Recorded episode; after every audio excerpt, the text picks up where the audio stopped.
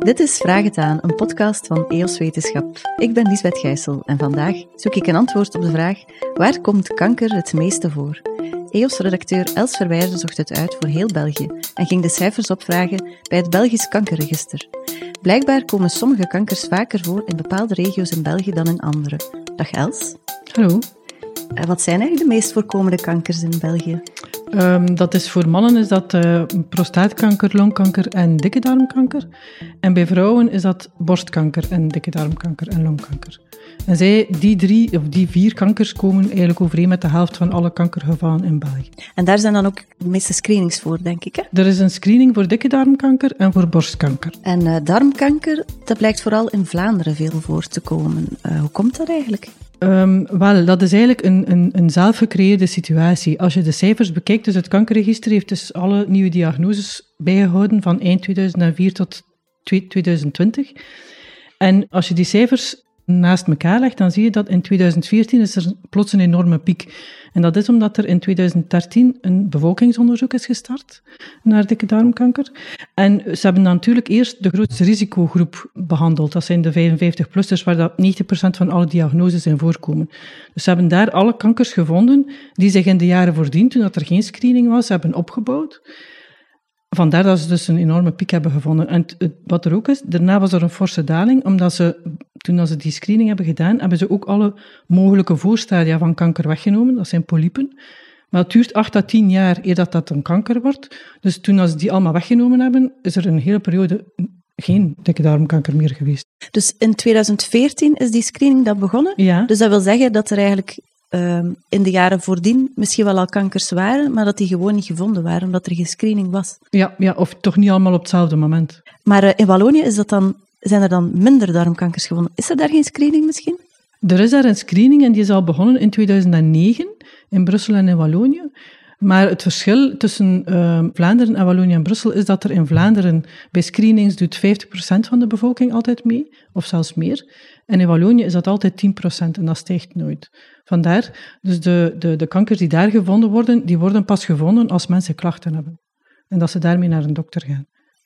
En zijn er dan bij ons in Vlaanderen ook uh, kankers die weggenomen worden, die dan misschien eigenlijk geen problemen vormen? Want anders zou je denken dat de cijfers toch wel hetzelfde zouden moeten zijn.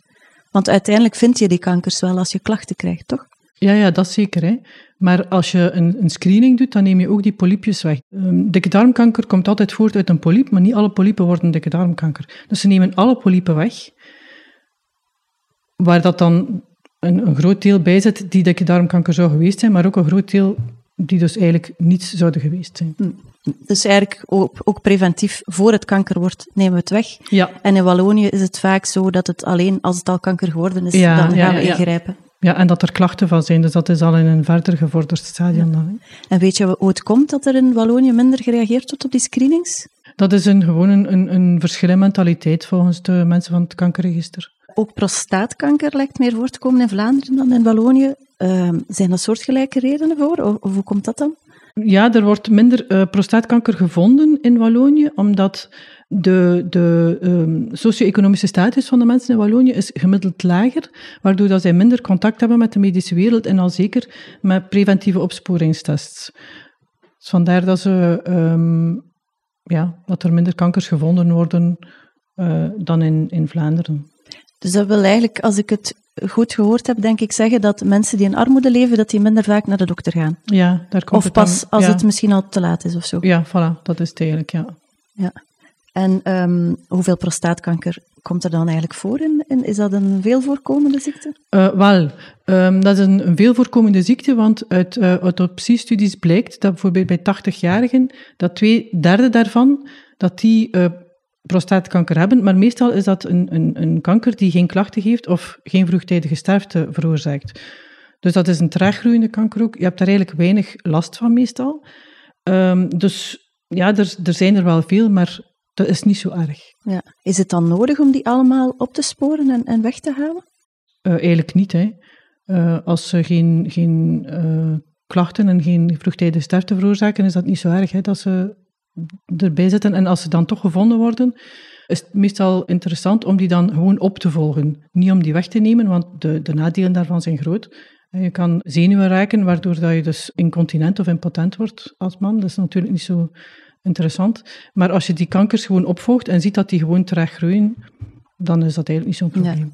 Dus conclusie misschien, um, een diagnose is op zich goed, omdat je dan opgevolgd kunt worden, maar het hoeft niet direct een operatie te nee, worden. Voilà. Er is ook een piek aan prostaatkankers in West-Vlaanderen. Mhm. Dat vond ik wel opvallend. Ja. Ja, dat is inderdaad opvallend. En um, je zou kunnen denken dat dat komt omdat er... Ja, prostaatkanker komt vooral voor bij oudere mensen. Je zou kunnen denken dat dat ligt aan het feit dat er veel meer oudere mensen in West-Vlaanderen wonen. Maar dat is niet zo, want die um, incidentiekaartjes die zijn gecorrigeerd voor leeftijd, om regio's met elkaar te kunnen vergelijken. Dus um, wat is er dan wel aan de hand? Er is gewoon in West-Vlaanderen een verhoogde diagnostiek. Er worden meer uh, prostaatkankertests, dus PSA-tests, aangevraagd door patiënten en meer aangeboden door artsen. En dat komt waarschijnlijk door een, een, verhoogde, een verhoogd bewustzijn van het feit dat er zo tests zijn en dat er prostaatkanker is. En dat kan zijn omdat er patiëntengroepen zijn die dat actief promoten. Het kan ook zijn omdat, inderdaad, daar komt die oudere bevolking dan wel weer naar boven. Oudere mensen komen meer in contact met oudere mensen die prostaatkanker hebben. Die zijn zich dan meer bewust van dat het bestaat en die gaan zich ook meer laten testen. Kan je nog even uitleggen wat die PSA-test precies is, waar je het net over had? Uh, dat is een, een stof in het bloed die ze opsporen en die kan wijzen op uh, prostaatkanker. Maar het kan ook, het wijst niet altijd op prostaatkanker, het kan ook wijzen op een, een vergrote prostaat. Dus het is niet altijd slecht als je PSA ver, verhoogd is, maar als je PSA verhoogd is, dan gaan ze wel verder zoeken. Hm. Dus het is eigenlijk een eenvoudige bloedtest om te kijken ja. of je misschien mogelijk prostaatkanker ja, zou hebben. Ja, inderdaad, ja. Uh, naast prostaatkanker en darmkanker is dan borstkanker de meest voorkomende vorm van kanker. Waren hier ook verschillen te zien? Dus borstkanker is de, de meest voorkomende kanker bij vrouwen, maar de incidentie daarvan die is gelijk verdeeld over heel België. Dus op die kaartjes is daar geen verschil te zien en vandaar hebben we dat ook niet opgenomen in ons artikel, omdat er eigenlijk niet veel interessants over te vertellen valt. Ja, oké. Okay. Dan hebben we denk ik de meest voorkomende kankers gehad. Mm -hmm. uh, een iets minder voorkomende kanker, uh, maar wel interessant om het ook eens over te hebben, is schildklierkanker. Mm -hmm. Uh, daar is het omgekeerd een beetje aan de hand. Ja. Er zijn meer gevallen in Wallonië dan in Vlaanderen. Mm -hmm. uh, wat zijn daar de redenen voor? Heb je die kunnen achterhalen? Ja, um, volgens de artsen die ik gesproken heb, is dat omdat in Wallonië worden er heel, veel sneller chirurgische ingrepen uitgevoerd en worden er ook minder preoperatieve puncties uitgevoerd om te zien of, het, of er wel sprake is van kanker. Of er wel dus een operatie nodig is om die schildklieren weg te nemen. En het gevolg daarvan is dat zij zeer vaak kleine tumoren vinden, die eigenlijk ook niet bedreigend zijn, want dat is ook een kanker die zeer traag evolueert. En wat dat, dat ook nog bevestigt is dat er achteraf geen uh, halslymfeklieren worden weggenomen, um, om dus uh, te kijken of er uitzaaiingen zijn. Dus ze zien in die kankers die ze wegnemen dat het geen kanker is, dus moeten ze ook geen uh, lymfeklieren wegnemen om te zien of het uitgezaaid is. Dus dat bevestigt allemaal dat ze eigenlijk veel te snel overgaan tot tot operaties. Dus dat zijn goedaardige gezwellen dan die ze wegnemen, het zijn geen kankers? Um, het zijn misschien wel kankers, misschien wel uh, kwaadaardige, maar die, die groeien ook traag. Dus het, het hoeft ook niet ja. weggenomen te worden, het kan ook op, opgevolgd worden. Ja. En misschien wordt dat dan in Vlaanderen sneller gewoon opgevolgd en niet geopereerd dan? In Vlaanderen wordt het, uh, wordt het eerst onderzocht of het nodig is om het weg te nemen. Ja. Met die punctie dan? Met die punctie, ja. Um, er zijn nog andere kankers die vaker in Wallonië voorkomen dan in Vlaanderen. Mm -hmm. En dan vooral in Charleroi en Luik, zag ik. Ja. Um, bijvoorbeeld longkanker, maar er zijn er nog, denk ik. Hè? Ja, welke, ja, ja. Om welke kankers gaat het dan? Het gaat dus inderdaad over longkanker, maar ook over hoofd- en halskanker, blaaskanker en leverkanker. Nu, dat ligt vooral eigenlijk aan het feit ook dat er in Wallonië een, ja, een lagere socio-economische status is, omdat mensen meer genotsmiddelen uh, nemen. En dus uh, longkanker, hoofd- en halskanker en blaaskanker ligt vooral aan roken, terwijl lever en hoofd en hals ligt ook vooral aan alcohol. Dus uh, dat al ten eerste. Maar leverkanker ligt ook aan een slechter voedingspatroon. Dat is ook typisch voor een lagere socio-economische status. En um, blaaskanker ook aan een beroepsmatige blootstelling aan schadelijke stoffen, wat ook weer een, daarop wijst dat het uh, een slechtere socio-economische status is. En wat er ook is, um, leverkanker kan ook liggen aan chronische infecties, zoals hepatitis B en C. En dat ligt er dan weer aan dat mensen met een lage socio-economische status, dat die dus minder snel naar de dokter gaan. Ja, En dat ja. dus die, die, die infecties te laat worden gevonden. Dus er is precies wel een beetje een gezondheidskloof. Hè? Mensen ja, in armoede zeker. leven ongezonder, gemiddeld gezien. Gaan minder snel naar de dokter en worden daarom sneller of meer ziek of hebben vaker kanker. Eh, ja er komt meer kanker voor en het wordt later opge, allee, opgemerkt. Hè. Eh, maar voor longkanker zag ik dat er nog een andere oorzaak is dan roken alleen. hè, Want longkanker linken we heel snel aan roken. Ja. Maar ik zag dat ehm, blootstelling aan radon ook longkanker kan veroorzaken. Dat wist Ja. ik niet. Radon dat is eigenlijk een, een natuurlijke bron van de radioactieve straling. En die komt vooral voor in rotsen en in bouwmaterialen die in Wallonië worden gebruikt. Vandaar dat er dus meer longkankers die niet door roken worden veroorzaakt, eh, voorkomen in Wallonië. Want volgens de artsen die ik gesproken heb, zou 7% van de longkankers aan radon te wijten zijn. Andere oorzaken die dus niet met eh, roken en radon te maken hebben, zijn dan een continue prikkeling van het longweefsel, bijvoorbeeld door tuberculose of door eh, blootstelling aan asbest, teer en diesel. Ehm, en ook mensen die in die regio bestraald zijn voor een andere kanker. Dus luchtvervuiling bijvoorbeeld, als je zegt diesel, kan ook een, een oorzaak Ja, ja, zijn van zeker. longkanker. Zeker, ja. ja. En ehm, het ging dan over eh, Charleroi en Luik. Dat zijn dan misschien de steden waar het meest mensen in armoede wonen? Of? Ja, inderdaad. Ja.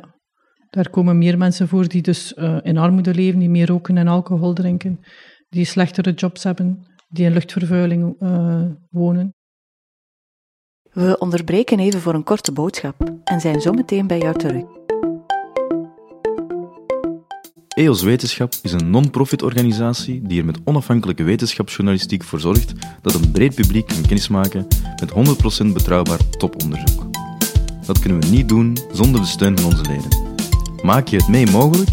Surf naar www.eoswetenschap.eu word lid en verspreid met ons de wetenschap.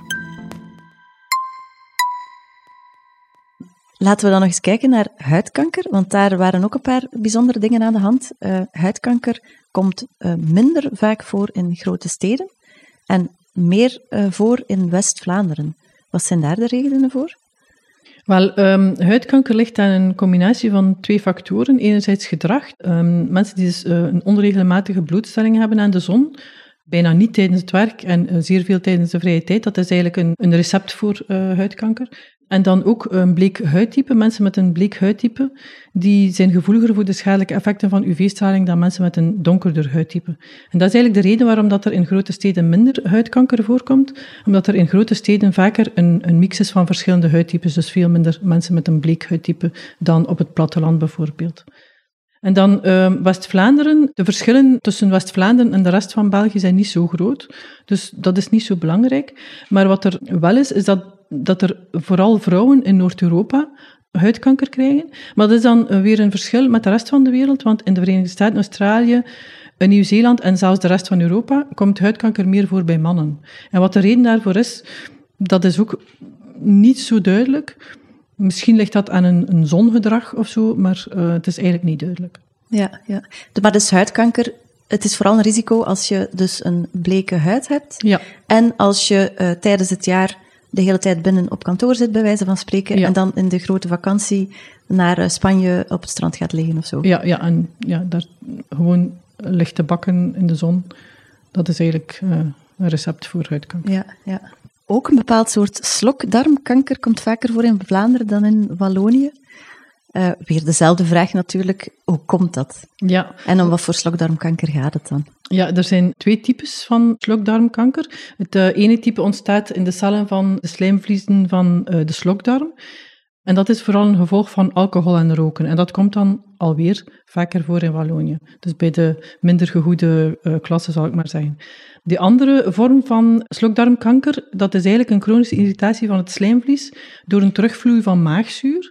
En dat is, hangt dan weer samen met een, de welvarende uh, westerse wereld. Dus uh, mensen die een hoog cholesterol hebben, gebrek aan beweging, roken, overgewicht, die hebben dan vaker dat tweede type van uh, slokdarmkanker. En terugvloeiend maagzuur, dat is reflux, Ja, inderdaad. Ja. ja. Daardoor gaat het slijmvlies van de slokdarm veranderen van structuur en meer lijken op het slijmvlies van de maag. Maar in de slokdarm is dat dan ook een, een, een voorstadium van kanker. En je zegt uh, overgewicht, uh, roken en zo verder, maar ik zou dat dan eerder linken aan uh, lagere socio-economische klassen, ja, niet ja. aan hogere. Ja, dat is inderdaad zo. Dat er meer obesitas voorkomt in Wallonië, dat is dan door een slechtere voeding, maar toch komt die terugvloei van maagzuur vaker voor in Vlaanderen. Ja, dus dat is een beetje een Ja, dus, onverklaarbare situatie. ja, ja. Je hebt een, een kaartje gemaakt eigenlijk van België met uh, de cijfers van het kanker, kankerregister, om te kijken van, oké, okay, waar komt het meeste kanker voor en welke zijn dat dan? Mhm.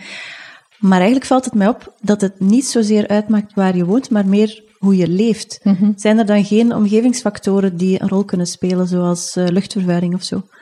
Ja, dat speelt zeker een rol, want um, in Charleroi en Luik komt meer longkanker voor. Dat ligt voor een stuk aan het feit dat daar meer gerookt wordt, maar ook omdat daar meer vervuilende industrie is en dat er meer luchtvervuiling is. Dat speelt zeker ook een rol. Welke tips zou je eigenlijk zelf geven om het risico op kanker te verkleinen als je nu al die cijfers en dat artikel geschreven hebt? Ja, de, de tips zijn eigenlijk zaken die altijd terugkeren. Niet roken. Het aantal um, longkankers zou dalen met 90% als niemand nog zou roken.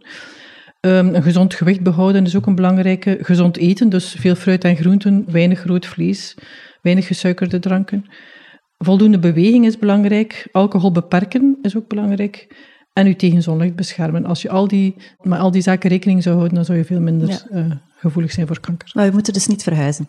Nee, nee, dat niet. Uh, jongeren die roken en drinken eigenlijk minder dan volwassenen. En ze beginnen er ook later mee, dat blijkt dan uit de, de laatste cijfers. Mhm. Um, zal zich dat op termijn dan vertalen in minder kankers in België?